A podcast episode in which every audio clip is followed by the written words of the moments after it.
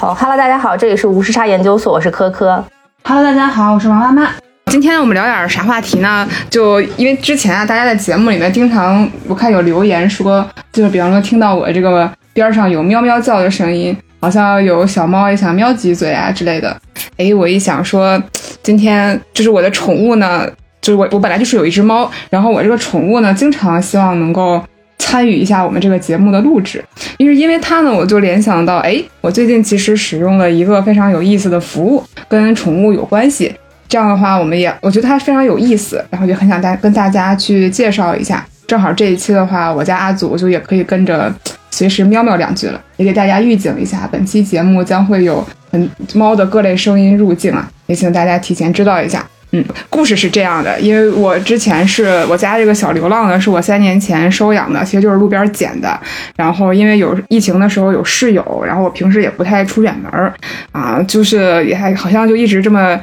就是一直就是养着小流浪吧，然后结果呢，就是放开之后呢，我们就恢复国际旅行了。之前我们也跟科科就是也聊过一期关于这个世界这么大，你的漂亮小宝贝儿回来了的那一期啊，啊、呃，但其实这个那个旅游长达五天，呵呵这一下子我发现五天我并不知道这个猫该怎么办了，在疫情期间很难有这个问题，对，所以我灵机一动。就直接去万能的宝上面搜了一下，看看有没有可以约到这个线下的喂宠师。然后经过了我来了，他已经来了，你们的朋友来了。对，我大家注意，听众注意，哎，对，前方预警，我们已经来了，嗯，不要受到惊吓。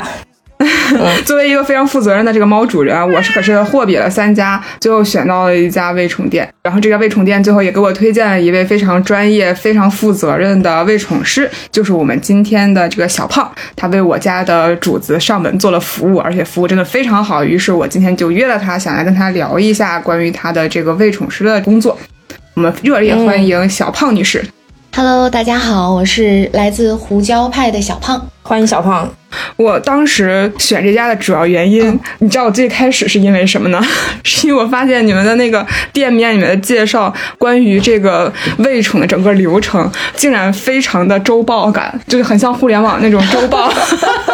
见到亲人的感觉是吧？一步一步非常的清楚。我当时有一种，这不会是哪一个大厂被开了的人搞的创业吧？所以产生了迷之信任感。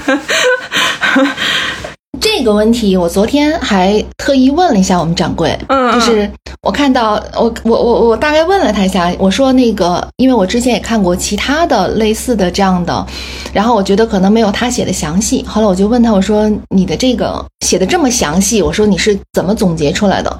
然后其实就是他，首先他的性格啊，就是一个特别细心和耐心的人，嗯嗯，然后他的这个整个的这个总结，相当于是他养狗和养猫的这么多年的一个经验，然后外加上他这几年做，他自己也是要做喂宠师嘛，所以他做喂宠师，然后得到的这些细节和经验，他一点点累积出来的，嗯，然后越写越多，越写越多，等到你去看的时候，你就会发现细节是满满的。哦、oh, OK， 然后我对对我当时选这个还有一个原因是我在评论区里面看到那种分享的故事、嗯、我确实觉得那种对动物的爱，我怎么说呢，我在没有养动物之前我可能就 get 不到，但我就是自从收养了这个小流浪之后呢，就是非常能够感觉到字里行间的那种很就还其实有一点，我觉得还蛮纯粹的那种感情啊，就是还会提到说，比方喂宠师会垫钱给这个猫咪喂药，就发现它好像有软便还是怎样，就明显就是好像这个猫、哦、对对它生病了，就是感觉很着急，就我就先不管钱的事，先给你垫上。然后还有还有人反馈说，就是一周过后，猫已经快不认识自己了，但是好像跟喂宠师处的特别亲。呃，我春节的时候就是。正常来说，一般春节接这样的单的时间会比较长，就是中间的这个过程。然后其中有一只小猫咪是他们家捡的，也是一只流浪的小猫，是一只三花儿。然后那只三花儿在我第一天去的时候，前十次去，我几乎是看不到它的。就是如果主人不跟我说他们家有猫，然后我是要去铲猫砂，然后去给它那个添满猫粮等等等等，我是不知道他们家有猫的。所以当时主任就和我说说那个你看不到就算了，没关系。他说我们家猫除了我和我老公之外，就是没有第三个人能碰到它。然后过了十次之后，第十一次我们俩就一边在摄像头里聊天，我就一边在撸着他们家的这只三花，然后他就说我感觉再来两次你就可以把它给抱走了，就是他真的是特别享受的让我去摸着它，然后我也特别自然的挠着下巴，然后抬着头和主人在摄像头里就这样沟通。然后他们家主人就两个人都已经春节嘛，就是回到自己的老家了，然后两个人都不跟家里人聊天了，两个人就全程，他就说他说你知道吗，我们两个人就已经没法做别的事了，我们就一直在看着我们家猫。他说第一次看到他和外人能这么亲密的一种一种接触。哇，所以这可能就是像刚才你说的，到后面开玩笑说可能不认识主人了，其实就是又接纳了一个新的主人出现这种状态。哇，真的太不容易，这你就是他干妈呀。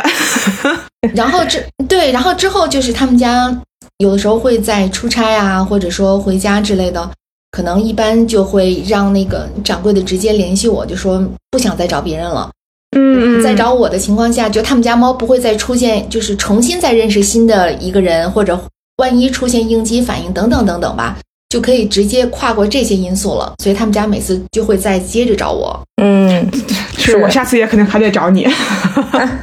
谢谢谢谢。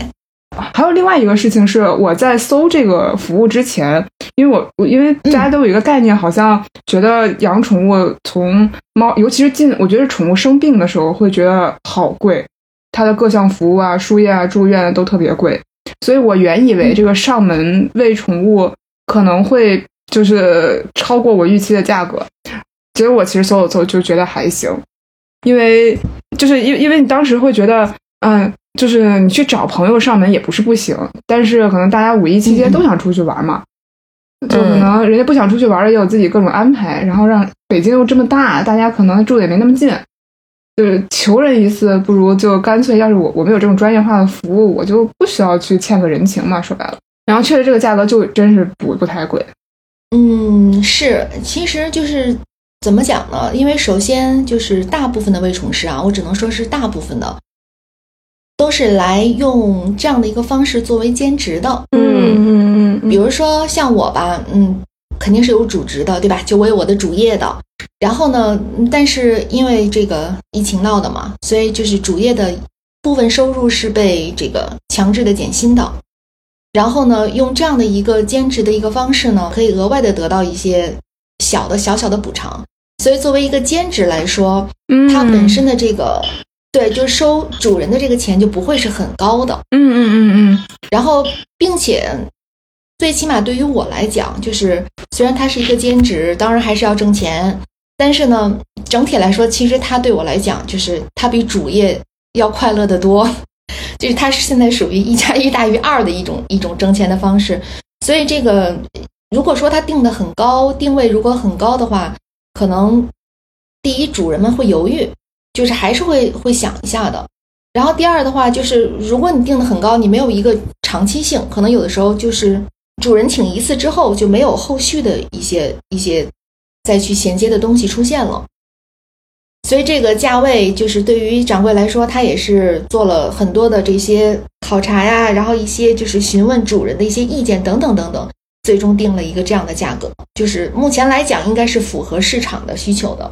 对，是的，是的，其实就是你你你要我去衡量的话，大约就是愣要找人上门也不是不行，但是这个确实就怎么就刚才说的嘛，就不用麻烦朋友了嘛。而且我后来发现，就是我的经验啊，就是我后来观察的，当你去请朋友上门的时候，如果说是一次两次的话，这个人情我觉得还是相对来说好还的，对吧？对。然后包括比如说我们关系很好，你说，哎，小胖，你帮我去喂一次我们家猫吧。可能我作为朋友来说，第一我热心，第二就是我很喜欢动物。那我帮你一次两次当然是没有问题的，大不了就是等你回来我们一起吃个饭。嗯，可是呢，在这个过程中，就是我身边的朋友有类似的经故事或者经验来说，当你请朋友去上门，如果说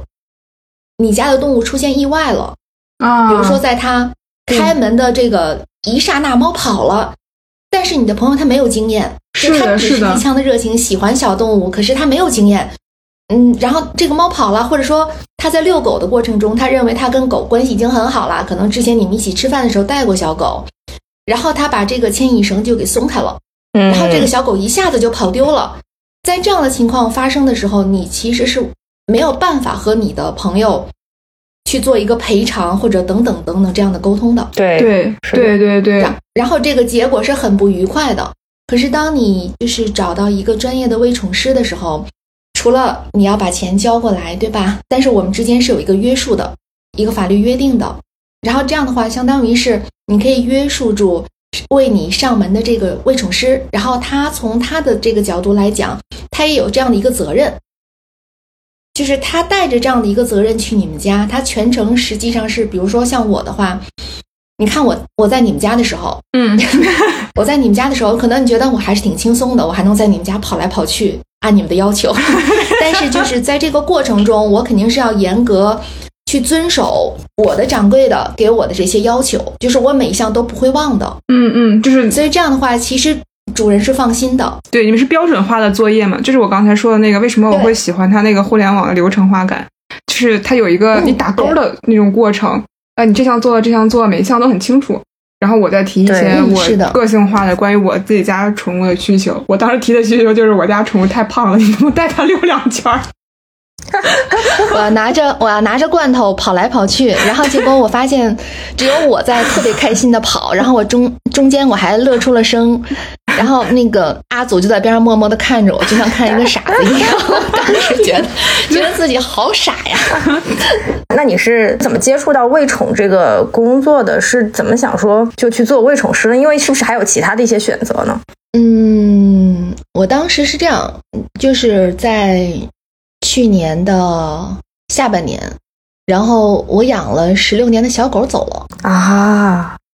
对，这其实是我的一个一个一个契机。然后我当时就是当时这个整个的情绪特别不好。嗯，首先一部分百分之三十的情绪是因为当时虽然是已经是尾声了，对吧？疫情的尾声了，可是我们当时不是还是时不时就会被通知要封控嘛？嗯。就是可能就一个通知下来，一纸通知下来，你就要在家待着，可能要待一周或者时间更长。然后当时其实整个人的状态就是在这种一个被压抑的状态，然后外加上你天天只能在家，你就去看曾经他用过的东西等等等等。就这个我不太想展开说了，因为直到现在为止，它都是我心里一个就完全过不去的一座山。嗯，所以就当时我是为了排解这种情绪吧，然后也不知道怎么办，可是又也明白，就是如果你完全不去理会这种情绪的话，可能我心里会更痛苦，嗯，然后可能会就是引发出其他的问题。然后我就随意的在网上去搜各种的信息嘛，去看各种的什么，不管是八卦呀，还是等等等等的，就是在那个红薯上去去各种的去去无无聊的翻。然后平时可能在日常的这个生活中，我浏览最多的信息就还是关于宠物方面的，嗯，就除了工作之外的，然后剩下都是宠物方面的。然后这个时候就这个无所不能的大数据就把我们掌柜的这个主页给我推过来了，嗯，然后当时就属于其实是一种怎么说呢，比较好奇的一个状态吧。然后我就点进去了，看了一下之后，我当时觉得说好像换一种心情，就是每天能强迫自己出门好像应该也是一个不错的选择，就是我可以去选择其他的副业和兼职，和我主业相关的。嗯，但是和我主业相关的大部分的工作都是我在家要做的，就是我要用电脑的。嗯嗯，所以那如果我我出去的话，可能因为当时就是包括我的朋友，然后包括我的家里人，我的爸爸妈妈，他们当时就觉得劝好像没有什么太大的作用，对吧？嗯嗯，这我觉得大家这种心里可能都都能理解我当时的那种情绪。嗯嗯，就是因为你你如何的去劝，道理我都懂，但是可是我养了十六年啊，他在我的人生中真的是就是陪伴了我整个的青春，然后我的很多的这些人生中的各种故事，它都存在。嗯，所以后来我当时想，那我就出门吧。嗯，一开始其实没想做特别久。就是想把那一段过渡过去，可能就好了。然后等好了以后，可能我就不会再去做了。嗯，这样，然后就抱着这样的一个心情，然后我就和掌柜的开始沟通了。嗯，然后接着就没想到一直能做到现在，就是度过了疫情，然后春节就是整个大放开的那一阵子嘛，然后过了春节，然后又过了这个五一，一直到现在我居然还在做，这是我当时没有想到的。对，后来就发现在这个过程中，嗯，你会撸到各种各样的小小猫咪和小狗，然后什么性格的都有，有有上来就先咬我一口的，然后你就吓一跳，然后也有那种就是一看到你，啪嗒就整个全身心的就放松下来了，然后就让你随便摸的。然后在这个过程中，其实真的我的情绪就得到了很大的一个缓解。嗯嗯，是。然后就包括慢慢的，你就会发现，通过这些每一家的这个宠物，然后每一个这种对我而言吧，都是太可爱了，不同性格的小天使之后，你就会发现你和他们的主人又有一种新的连接啊、哦，对，也是拓宽朋友圈的一个渠道吧、嗯、对，是的是的是的、嗯、是的，而且就是你们之间因为有一个嗯小猫咪或者一个小狗的存在，然后你会发现你们之间这种关系其实是一种莫名的信任。嗯，对，嗯嗯，就是抛开了很多世俗上的一些很多的东西，然后你会跟他直接去聊，他也会对你有一个充分的信任感。是，所以这个过程我是特别的享受的。然后包括像刚才你们说的，就是有一种认识了，我可以认识新的人，然后可能我会有一种新的嗯一种方式，然后去把我的作用去发挥的更广。嗯，这也是我后来非常喜欢的。嗯，就是原以为是一个你是一个照顾小动物的有点奉献感的工作，但其实在这过程中你也是一个被小动物治愈的过程。是的是的。那这份工作本身需要什么资质的要求吗？其实这一点我当时那个阿祖妈妈问过我一次，就是她让你上门之前问过你一次，对对对对对，是吧？问你有没有什么资质，是吧？对对对，上门之前她也问过我们的掌柜，然后她也那个就是隐晦的问过我，然后我是负责任的猫母亲，好吗？哎，你问你班主任，你问你孩子班主任，你能问他你考过教师资格证吗？你肯定得偷偷的问啊，对不对？对，因为这种心情其实我们是特别能理解的。嗯、你要把你家里这个你的这个宝贝，对吧？你的这个孩子要交给一个陌生人，就是你就算你说哎我我特别信任你小胖，我特别信任你，但是你心里还是要确定好了。对，你才能真正的把你家的这个孩子去交付给一个陌生人，去让他帮着照顾，所以这些我们是完全可以理解的。然后嗯，我当时也问过我们的掌柜，我说我要去怎么回答，然后我他就把他这个流程给我大概又讲了一遍，就实际上我当时也是这个流程才进来的，可是我当时那个状态不是有些恍惚吗？就是我人当时是有些迷迷糊糊的状态的，所以我确实有点记不清楚了。然后嗯，首先呢就是在这个审核新的喂宠师的时候，所有的一切不管是视频然后去面试等等等等，都是我们的掌柜他亲自来做的。他会呃先进行一段时间的这些评估，然后呢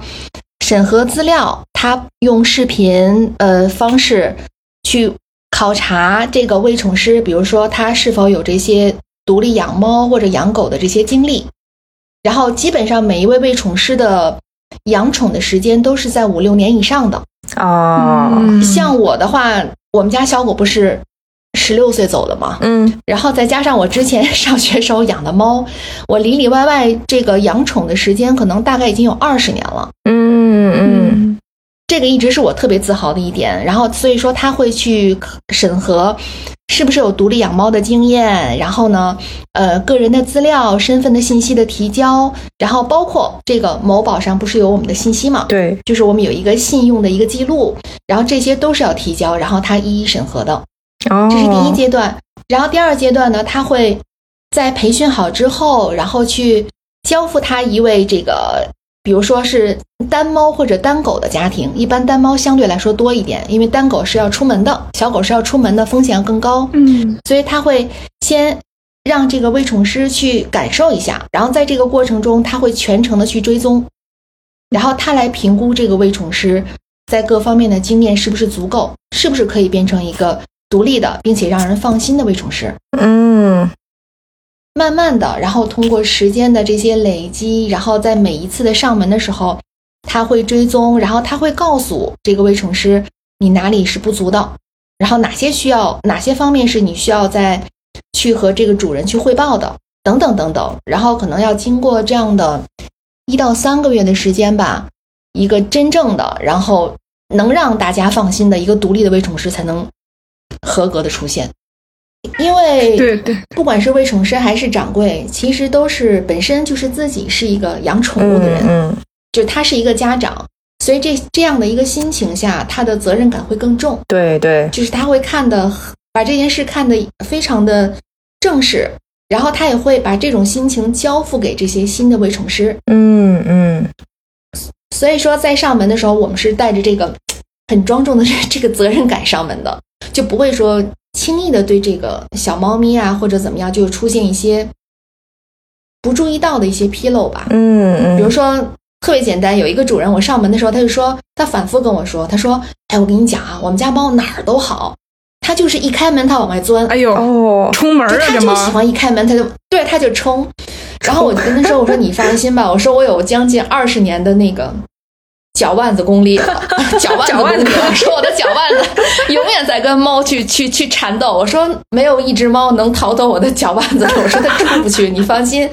然后他就觉得特别有意思，然后他们家猫每次我去的时候，每次都在冲门，因为它从里边不是拿摄像头可以看得到嘛，嗯，然后基本发现我们俩就扭打在一起，然后他的猫就心不甘情不愿的被我给抓回来了。哦，太可爱了，基本不太会不太会出去的。原来冲门厉害是这个意思啊！我我我在那个你们给我的那个问卷里面填那个你家猫是不是冲门的时候，嗯，我还写了一个很容易冲出去。其实阿祖每次只是探一下头，应该原来出门的猫是这样的，哦，是吧？对对，它都是往外看。我觉得它应该知道外面的世界还是比较恐怖的，但它有就是带着一点好奇。对对对，就会很好奇，它就想看看那个门外边是什么样子的。嗯，但有的时候就你一旦发现不到，然后等它真的冲出去，它就慌了，因为它害怕嘛，对，它就慌了。然后在慌不择路的情况下，有的猫是就是有一部分猫习惯是往楼上跑，嗯，然后有一部分猫就最可怕的就是它要往楼下跑。然后有一些是那种老单元，当它跑下去，那个楼下单元门是开着的情况下，你就基本你抓不到它的。哦，嗯，所以这个冲门是一个很严肃的问题。我我我真的特别害怕这个，对。对，就就真的就是作为喂宠师来说，也特别害怕这一点。嗯，我我想问一下，除了猫猫狗狗，还有其他什么奇怪的宠物吗？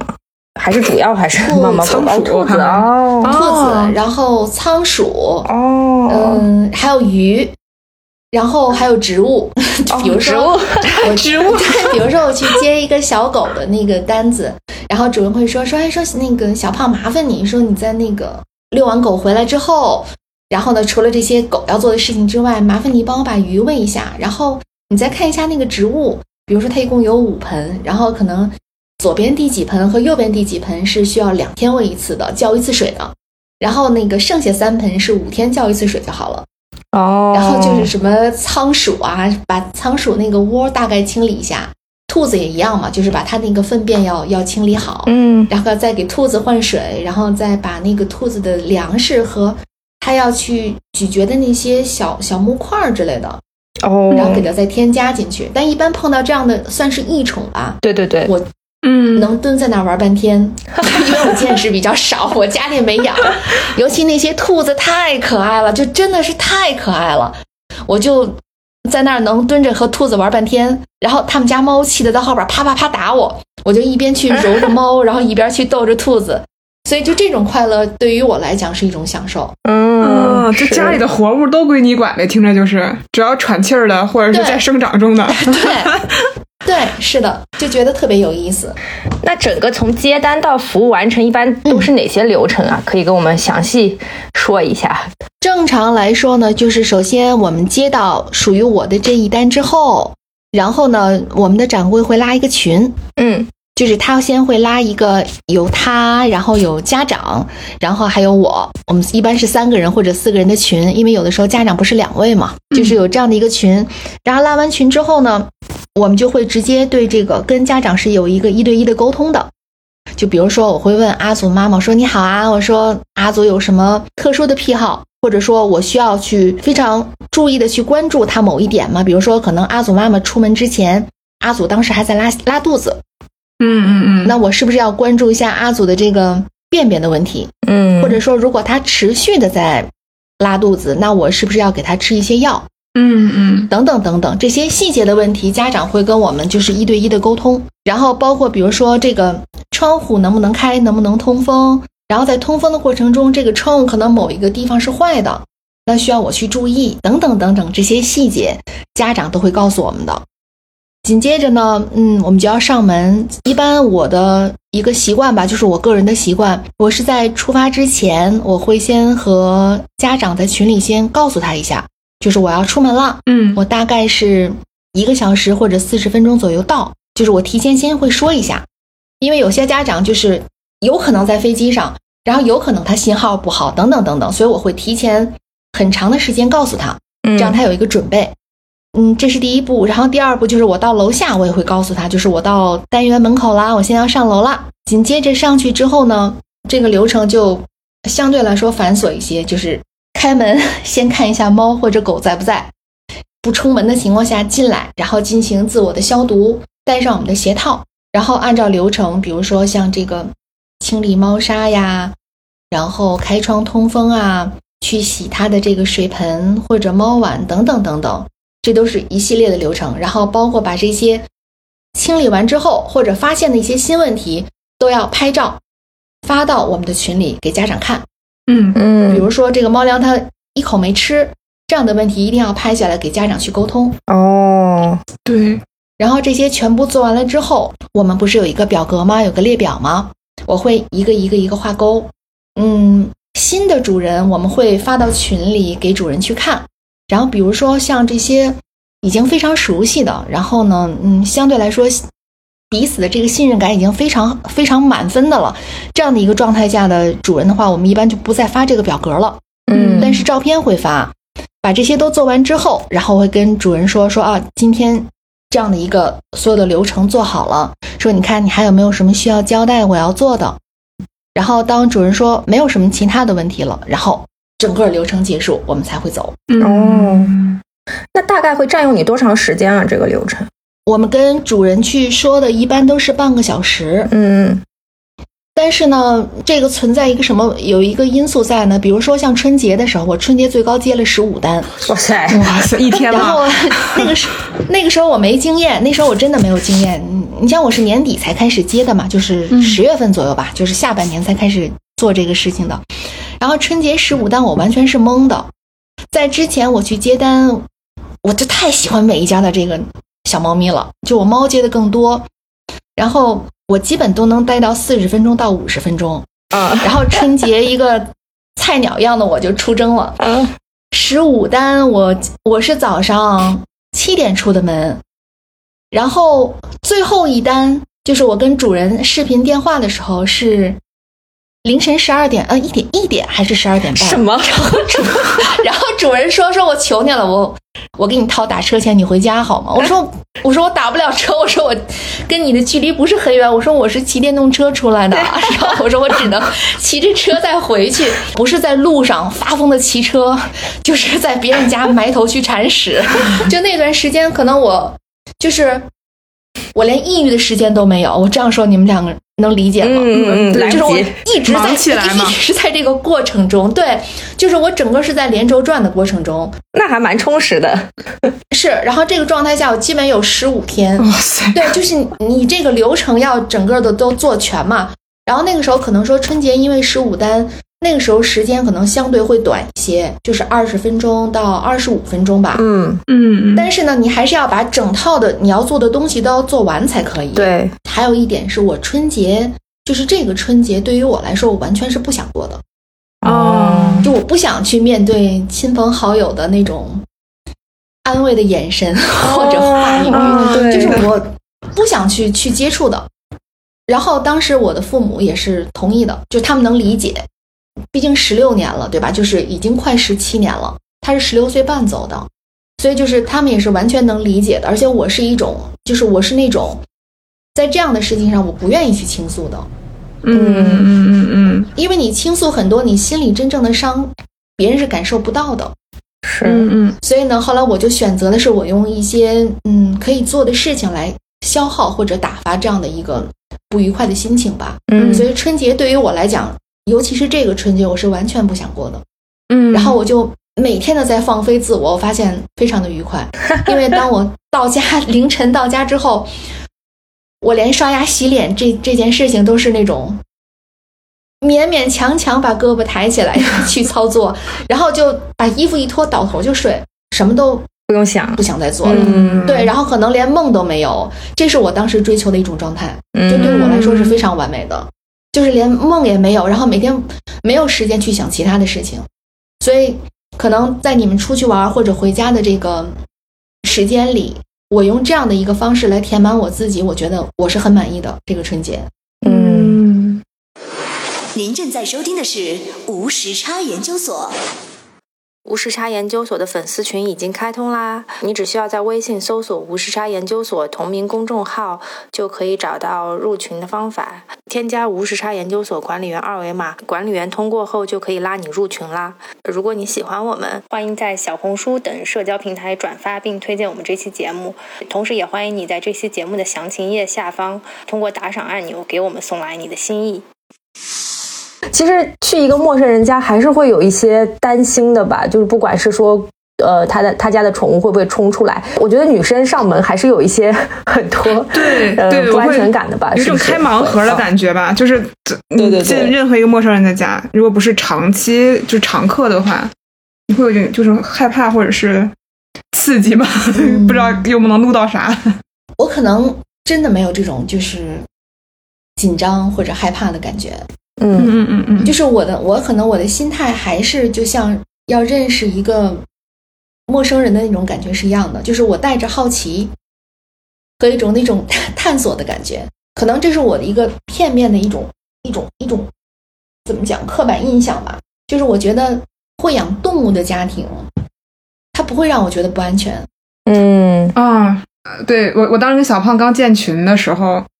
啊、嗯，我我感觉可能就聊了几嘴，我还没有来得及说想问东问西的时候，小胖在分享他家两只猫怎么怎么样，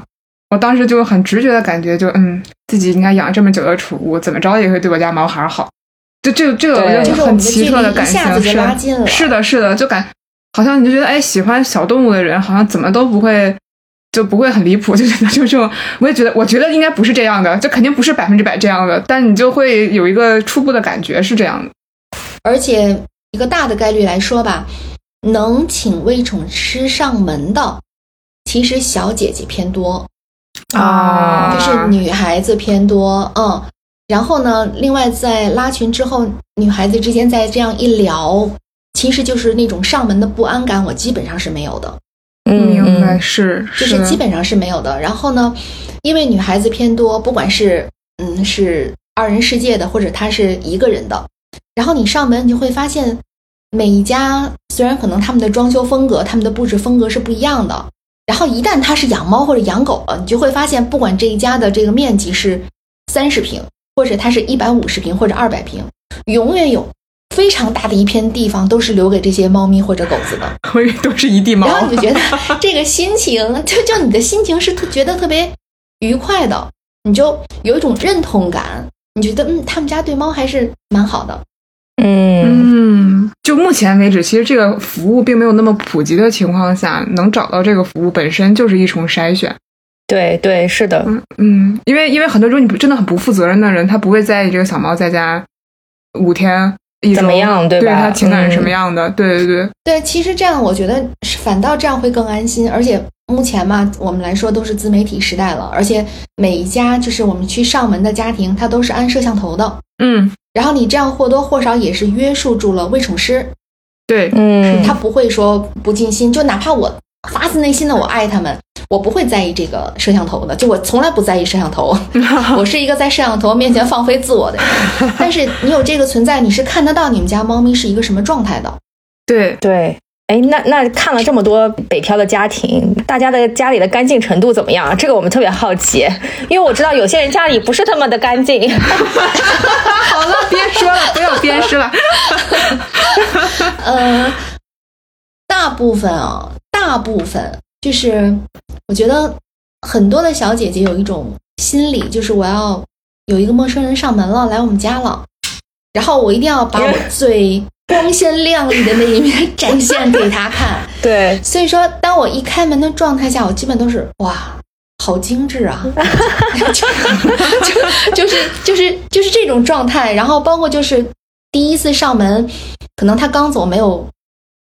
半天或者说一天，然后以至于我蹲在地上看半天，我问他，我说哎，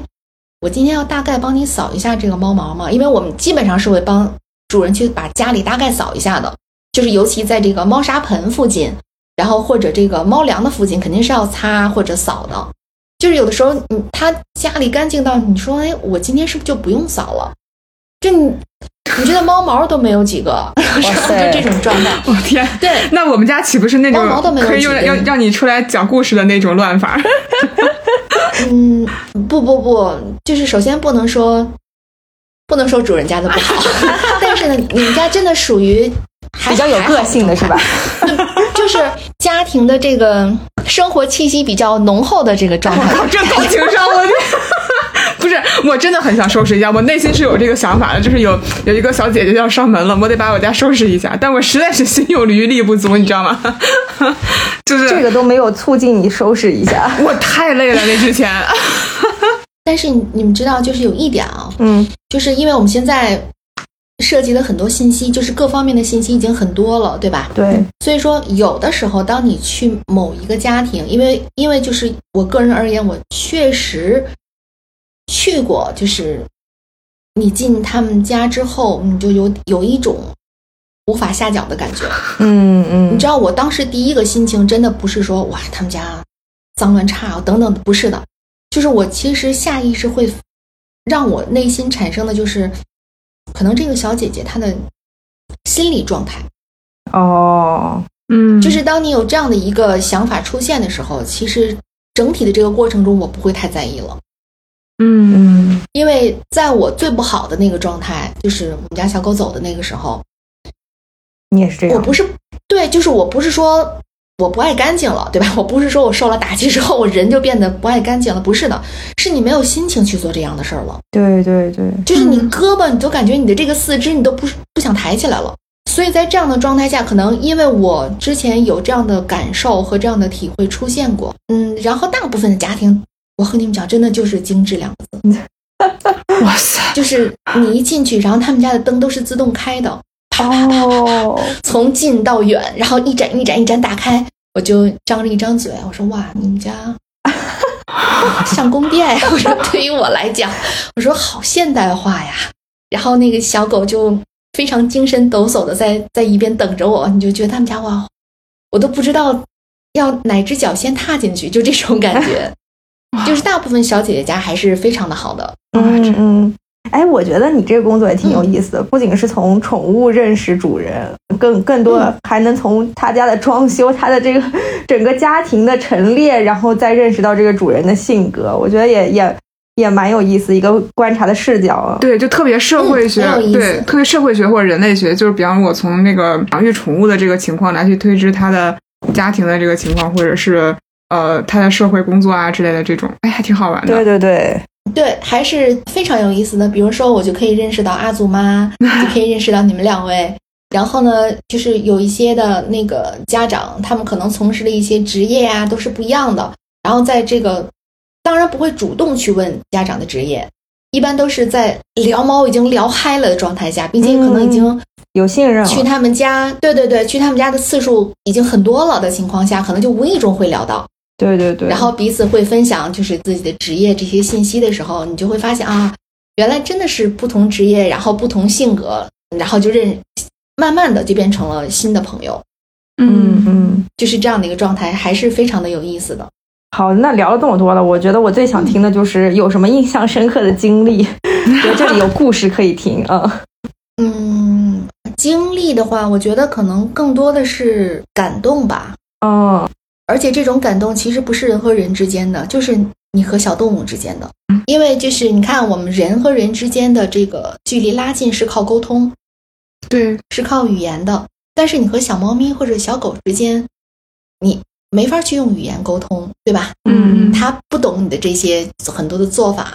我觉得这一点来讲，就是我特别自豪。掌柜老师说我，有的时候特别难搞定的猫都是我去，是因为很多猫就是在第一次见到生人不是会藏起来吗？嗯，但是除了那只三花之外，剩下的猫我几乎第一次都可以碰到。哎呦，我觉得这是我、哎、就是这是我身上能散发出的一种信息或者一种气息，是让它感到安心的。哦，然后我老觉得我是不是天赋异禀，有某种什么神奇的一种能量，就这点是我一直特别开心的事情。嗯，这是你的专业技能，你以后就可以写在你这个简历里面。我觉得这个不是这个是点进入到这个玄学，这不是一个好像有什么科学解释的那种，可能有些说不清楚，对吧？就是我们没法非常详细的给它说清楚。但是后来我发现，就是我有这样的一种能让猫感受到的能量之后，我是非常开心的。嗯，然后每次我也会去尝试，就是当我碰到这种疑难杂症的小猫咪的时候。掌柜说：“哎，说它离你的距离有点远，有十公里或者十五公里，你愿不愿意去？”然后只要在我就是嗯主业已经结束，我可以去接单的情况下，我基本上都是会去的。嗯，然后我就会去尝试这只小猫咪，它是不是跟我有这种就是心灵上的沟通？然后我发现是可以的哦。你知道，就这些就是跟小猫小狗之间的这些接触，可能是在我。从事这个职业吧，这个兼职过程中可能感受是最深的。对对，然后包括就是家长的无限的信任吧，就是无限的体谅和无限的信任。嗯，比如说像确实有意外发生，我会晚去。我目前没有碰到会和我生气的家长，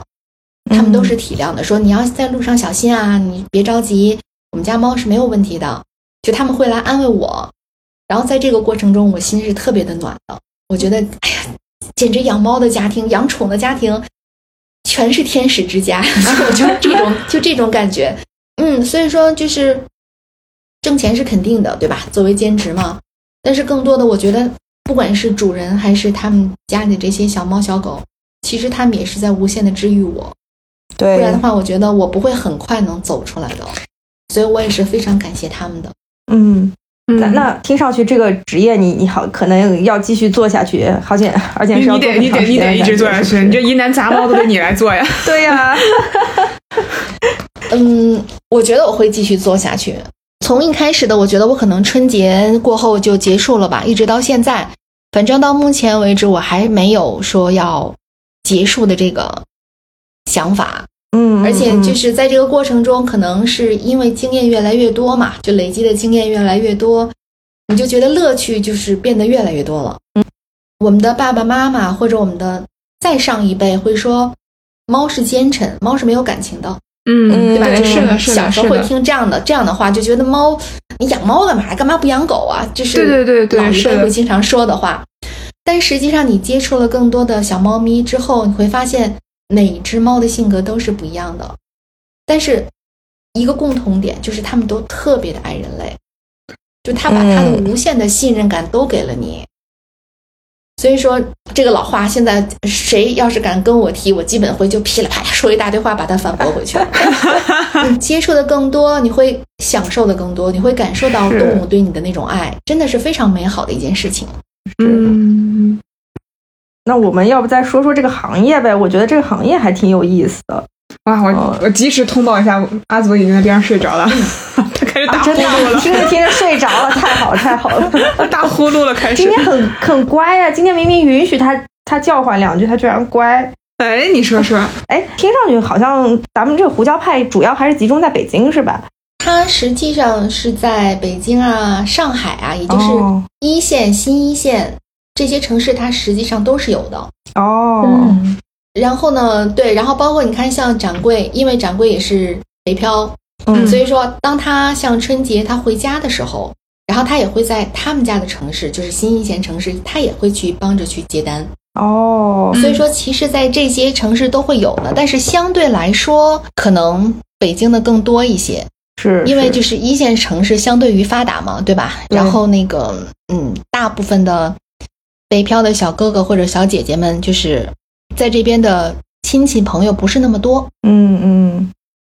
对。还有我觉得就是为什么没有办法把宠物带着，我觉得还有是因为就是交通工具的一些问题，是不是？就是就首首先那高铁是不允许带宠物的，然后其次就是飞机的话，如果要托运小动物的话，很有可能会有意外，就是因为它它是跟人分离开来做的嘛，也没有那种就是专门给呃宠物做的班机，那种也比较少。然后要不然就是你只能自己自驾把宠物带回去，所以很多时候大家一线城市的这些年轻人，大多数还是比方说春节期间的话，狗狗或者猫猫只能留在北京或者上海的自己租的房子里面。对，这是一方面，另一方面是、嗯、狗狗可能还好说，但是如果一只小猫咪它没有经过这种社会化的训练的话，你随意把一只猫带出门，它是会应激的。嗯，哦，那应激带来的反应就是轻则它可能就不吃饭了，受到惊吓躲起来了，那重则可能就会面临到死亡。嗯嗯嗯，就是猫咪的应激化的这个这个状态是非常的可怕的。比如说像我们家的猫十七岁了，就是老大已经十七了嘛，到今年为止，它、嗯、连去医院对我来说都是一件特别头疼的事情。嗯，就是我其实我我的那个我家距离医院就是非常好的这个医院距离可能也就五分钟，我是因为这个一直就没在搬家，就没去和我父母一起住，我一直是自己住的。嗯，然后五分钟的距离到达医院之后，我打开我的那个猫包之后，医生第一件事情不是帮我们家猫去体检啊去看病，而是我们俩联合起来要把猫的屎尿都给处理了。吓了，就这是我对我们家猫的应急反应。它刚到楼下，就是我坐电梯刚下楼，它先吐了。哎呦！然后到医院的五分钟，他他又尿了，然后到最后一个环节就是他又拉了，他就把所有的事情都做完了，弄得身上脏兮兮的。我和医生就要先处理，医生也都是老熟人了嘛，毕竟十七年了，嗯、我们两个人就要先处理这个猫身上的屎尿的问题。哎呦！然后才能进行下一步的，比如说体检呀、啊，或者看病啊，等等等等。所以你想，五分钟的应激反应已经这么大了。嗯，那有一些猫到了医院就是。被吓到，可能心脏都出问题啊，所以这就是猫不能出门，就局限性比狗更大的一部分原因吧。是是，对，阿祖属于非常皮实的了已经。因为你家是只小野猫，阿祖简直就是一个小社牛了，在我看来。对，我觉得阿祖就特别适合那个之前抖音上的一个梗，嗯，就是第一次来你家，他就是说哇，这是你家。就是这样的一个状态，然后过了半年就是那种啊，这是你家，就是就是就已经完全变成他的家了，你才是外人的那种状态。我觉得这没花半年，可能也就六天吧。我我确实觉得他长得也不是很好看，还能被别人捡走。他不是我捡的，问题是就是他被另外一个人捡的，但是捡完之后发现又养不了，然后我才就是领走的。就我我觉得他肯定是有一点本事在身上的。既然已经长得不好看，人家就会靠跟你亲密的互动让你不得不把它抱走。但是我要反驳一点，我觉得阿祖长得可爱，这是我我我一定要打断去反驳的。嗯，而且还有一点什么，就是你知道，当你看了无数的小猫咪，然后当你听到了他们各种各样的故事或者各种各样的经历之后啊，你就你就会真的是发自内心的觉得每一只小猫咪都是最可爱的。嗯，这个这个我真的就是嗯，对，这是反正就是我后来觉得，当然了，私心来说，我比如说我不论今天我去了无数家，我多么喜欢他们家的小猫咪，就简直太可爱了，真的可爱到爆炸了。然后当我回家之后，我就想，哎呀，全世界最可爱的三只小猫咪还是我们家，那确实是，对，就是你还是还是还是自己家孩子好呀，还是自己家孩子最好，哎呀，太可爱了，简直是这样的。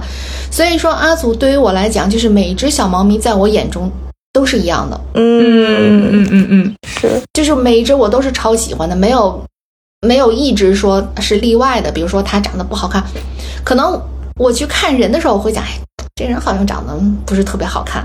就是你会有这种下意识的想法，但是对小猫咪你真的是没有的，没有偏见。嗯，对，真的是没有的。你就觉得每一只小猫咪的那个状态，你就觉得你就想揉它。然后他不让你揉，你恨不得就除了应激之外的啊，就比如说他就是不想让你揉，但他又不走，他渐渐的又不走。一般这样的情况下，我都必须得揉到他为止，让他烦我为止。你就觉得哎，简直太可爱了，就真的是这样的一个性格。就你没有其他的说，哎，我是不是要顾及一下他会不会烦我，他会不会怎么样？其实基本上你不会有的，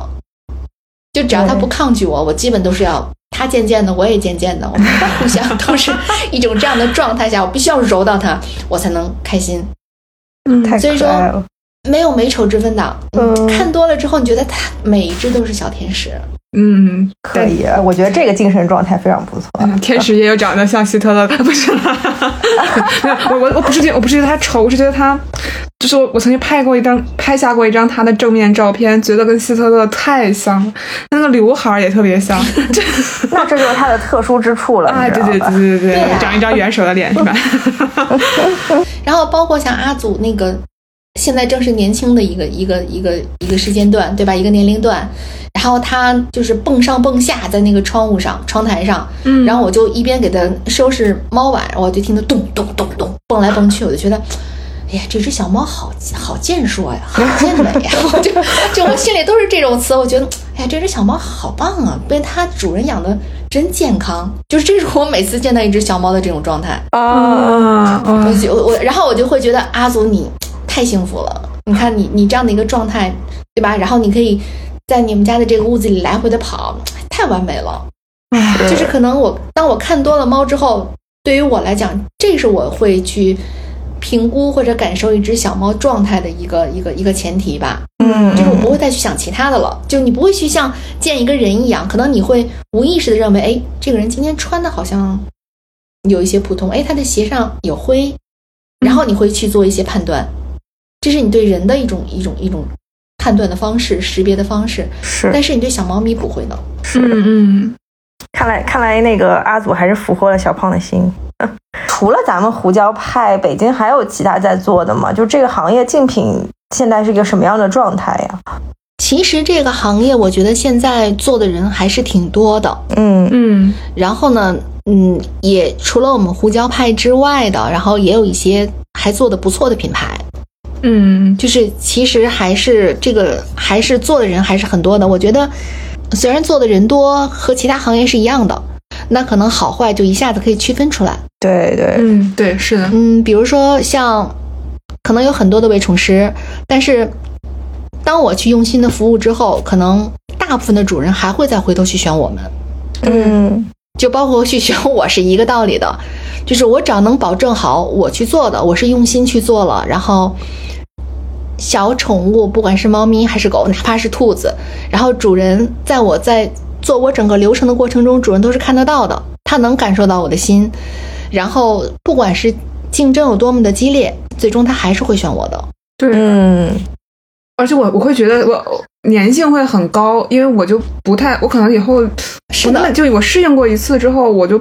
不想再去试其他的人了。尤其像我觉得阿祖这种还好一点，社牛的还好一点，像三那个你说那个三花，那他确实以后就不希望再去适应一个新的微宠师了。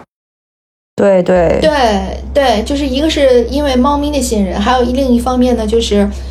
你不用再去反复的和一个新的人去讲你们家怎么走啊，对，然后你们家要要要怎么绕，然后可能我会再问你一遍，比如说我们事隔半年之后，阿祖妈妈又需要我去上门了。那时候我可能确实忘了地址了，但是你告诉我之后，我基本上怎么走那个大概路线我都知道。嗯嗯嗯，对。然后包括上门阿祖的东西在哪儿，对，然后我需要去做一些什么事情，其实这些就不用再反复的说了。对，他性格怎么样，就是我心里都有数。他习惯怎么样，对对对对对，这些就是大家就彼此熟悉了嘛。然后这个时候你就会感觉比较称心了，就没有那么的繁琐了，不用每一次都要去细节的讲，然后包括每一次你都要去。在摄像头后面去看着我，看着这个陌生人去你们家之后，他有没有去做出格的事情，嗯，然后他对你们家猫好不好，就是基本上我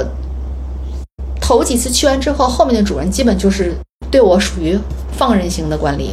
就是你随便吧，就他知道我只要去做我自己的事情，比如说我一般去别人的家里，我不会东张西望，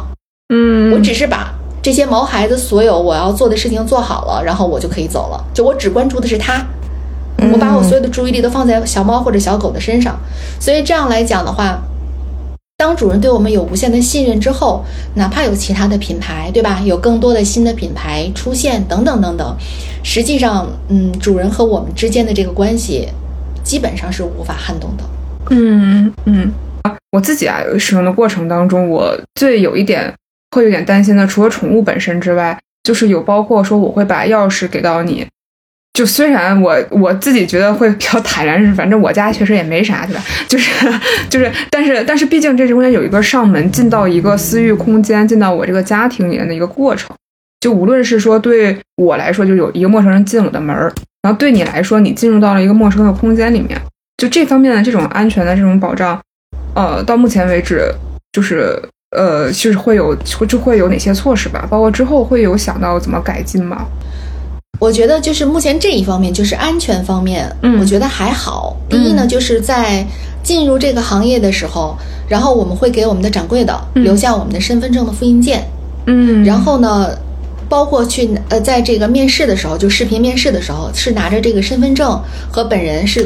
摆在一起的 ，OK， 这是第一点。然后第二点就是你的身份信息和你的支付宝信息是统一的，对吧？就是你是能看到我的信用状态的，嗯。然后这是从我们的这方面。另一方面呢，其实我是强烈建议每一位主人家，就是养猫的这个家庭里，摄像头一定是必备的。嗯嗯嗯，因为一旦我上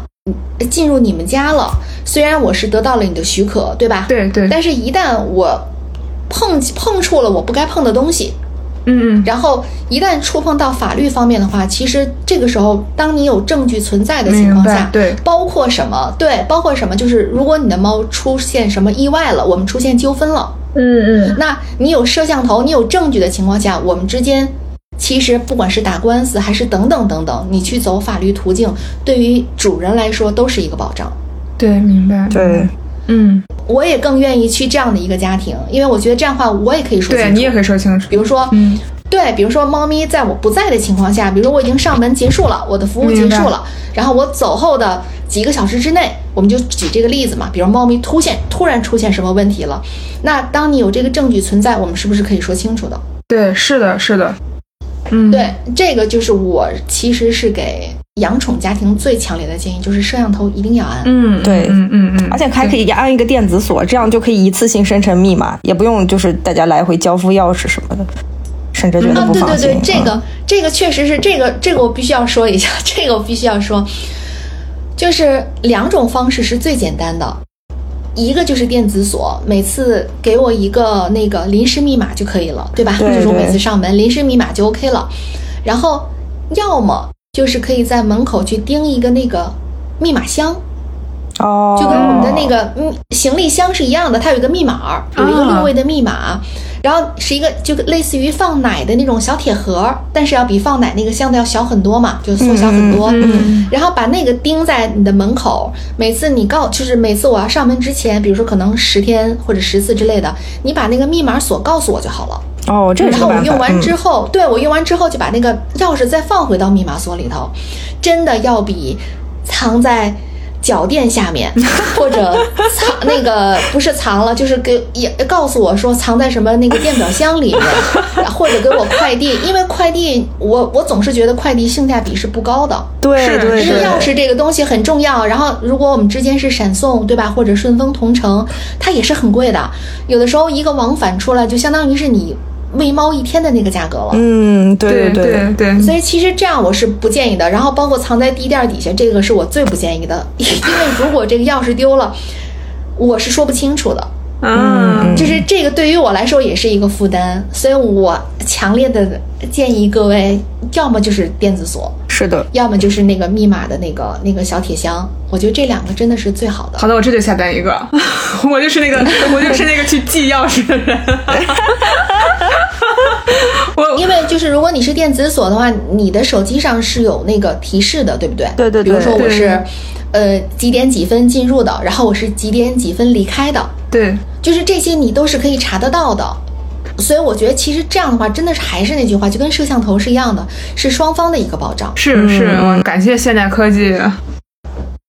对，所以我觉得这个我我强烈建议。然后包括现在很多摄像头不是都是呃那个密码锁不都是电子锁不都是带摄像头的吗？嗯嗯。然后我出门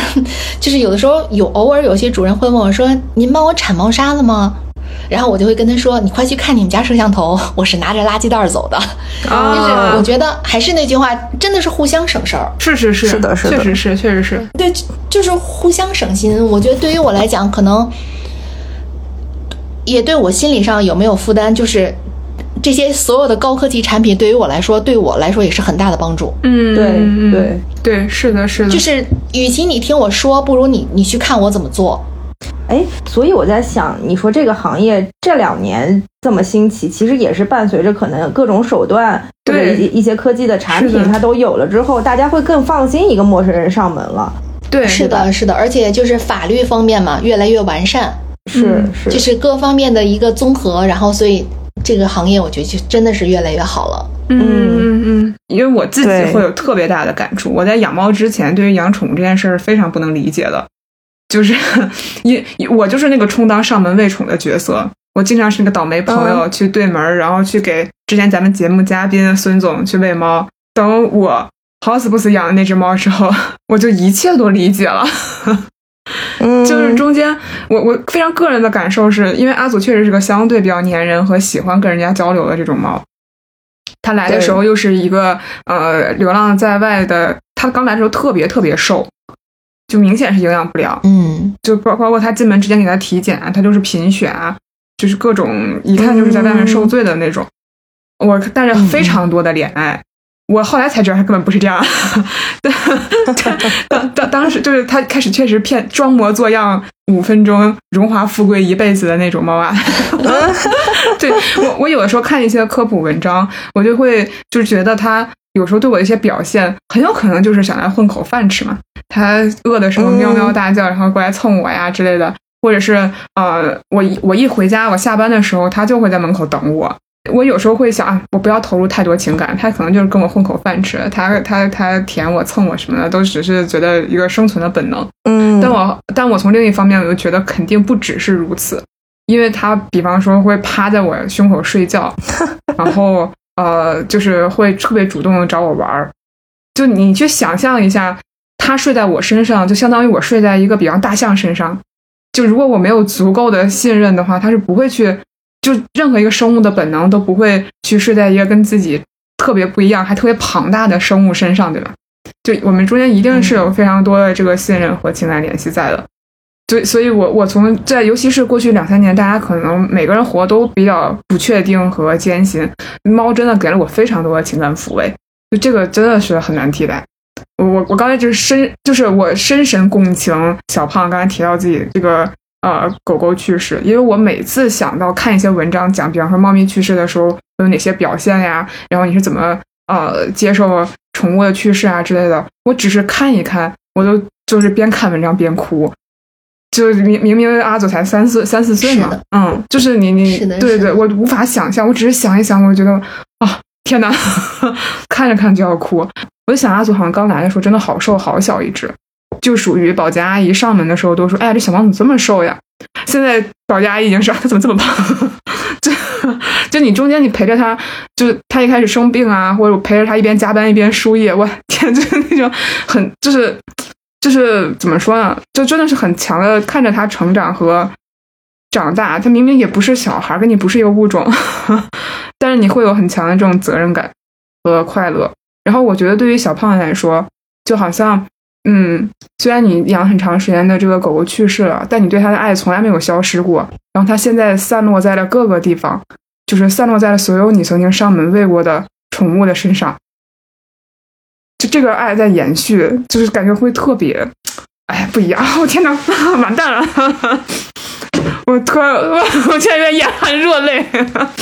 其实真的是，就是我可能就是要要说一些其他的话啊，就是你。嗯，比如说你刚开始养阿祖，你看你现在已经有很多心得了。然后对于我来讲，我可能养，不管我们家猫还是我们家狗，可能养前三四年的时候吧，嗯，你觉得那个就是很多的爱你是可以说出来的，就是你可以去用各种方式把它形容出来的。嗯、然后随着时间的这个累积，就是时间越来越长，你们两个人相伴相守，包括中间发生了，因为它是在陪伴你的人生，对吧？然后在你的这个人生道路上，你会出现很多的问题。然后可能作为一个，它虽然只是一个小动物，但是其实它是你的一个类似于你的一个精神上的一个安慰的一个伴侣。然后其实它是跟你共同面对了很多的问题和事情，在你的这个人生的成长当中。所以说，随着时间的累积，其实你是感受不到你们两个人之间的这个默契，或者说更多的爱的。可是当他彻底没有的时候，你会发现有一种怎么讲，就是特别巨大的痛苦向你席卷而来，然后你就会回忆起你俩所有的这些过往。那个时候你会发现，可能这十几年你再去回想，它是一闪而过的，但是整体的这个过程中，他对你的爱你是没有马上能察觉到的。然后当你再去回想、再去回忆的时候，你会发现其实他的爱，就是小猫小狗的对你的爱不比你对他们的爱要少。对，因为我们这个是最痛苦的，因为我们生活是很丰富的嘛。我们今天我们不只是家这一个场域嘛，我们会出去工作，会出去旅行，但是对猫猫狗狗来说，可能你生活的这个区域就是它的这个世界了已经。换个话题啊！天哪，我也有点好了，不说了，不说了，不说了。哎，天哪，收回，收回，收回！救命啊！就是还是非常感谢今天小胖来到我们节目里面，呃，是让我们看到一个呃自己可能一个比较新兴的，大家还不太了解，但是对于养宠人来说非常非常重要的一个职业。然后也非常感谢小胖一直用心的对待每一只啊、呃、我们的家庭成员吧，对待我们每一个毛孩子。嗯，然后对，然后对于我觉得可能北漂或者是各个一线城市去漂着的年轻人来说，呃，就就是生活其实会呃维持生活，其实还挺有时候挺不容易的。然后有有一个小宠物的话，对于我们来说是很重要的一个陪伴。然后也非常感谢像喂宠师这样的行业，其实是让我们在偶然飘去其他地方的时候，家里对家里面守着的这个特殊的家庭成员能够有一个非常好的照顾，让我们在走向更远的地方的时候，其实心里面是安安静的、安宁的，是踏实的。所以就特别感谢你们这个职业，然后也非常希望这个行业可以呃有更好的发展吧。就无论是说它的呃从它有一定的转型啊，比方说它可以更个性化，或者是呃更专业化，或者是就是大家的整个这个行业可能能够呃更蓬勃的这种发展起来吧。嗯，哦也对对对，非常感谢小胖今天来到我们这个节目，也好也祝愿天下的毛孩子都快乐幸福的成长生活。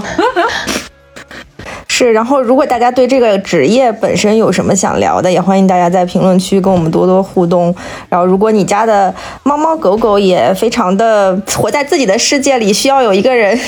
来打开他的心扉，想认识新朋新的人类朋友，欢迎大家在胡椒派选择小胖。啊，对对对，欢迎大家来胡椒派找我玩。然后呢也感谢两位今天给我这样的一个机会，然后也说出了我自己的故事，就是我其实一直去想说，有些东西可能真是靠情怀来支撑的，嗯、所以也感谢两位。是，然后欢迎更多的主人能来找我玩，谢谢谢谢。好的，好，谢谢。那今天节目就到这里啦，谢谢小胖。好的，谢谢你们两位，拜拜，拜拜。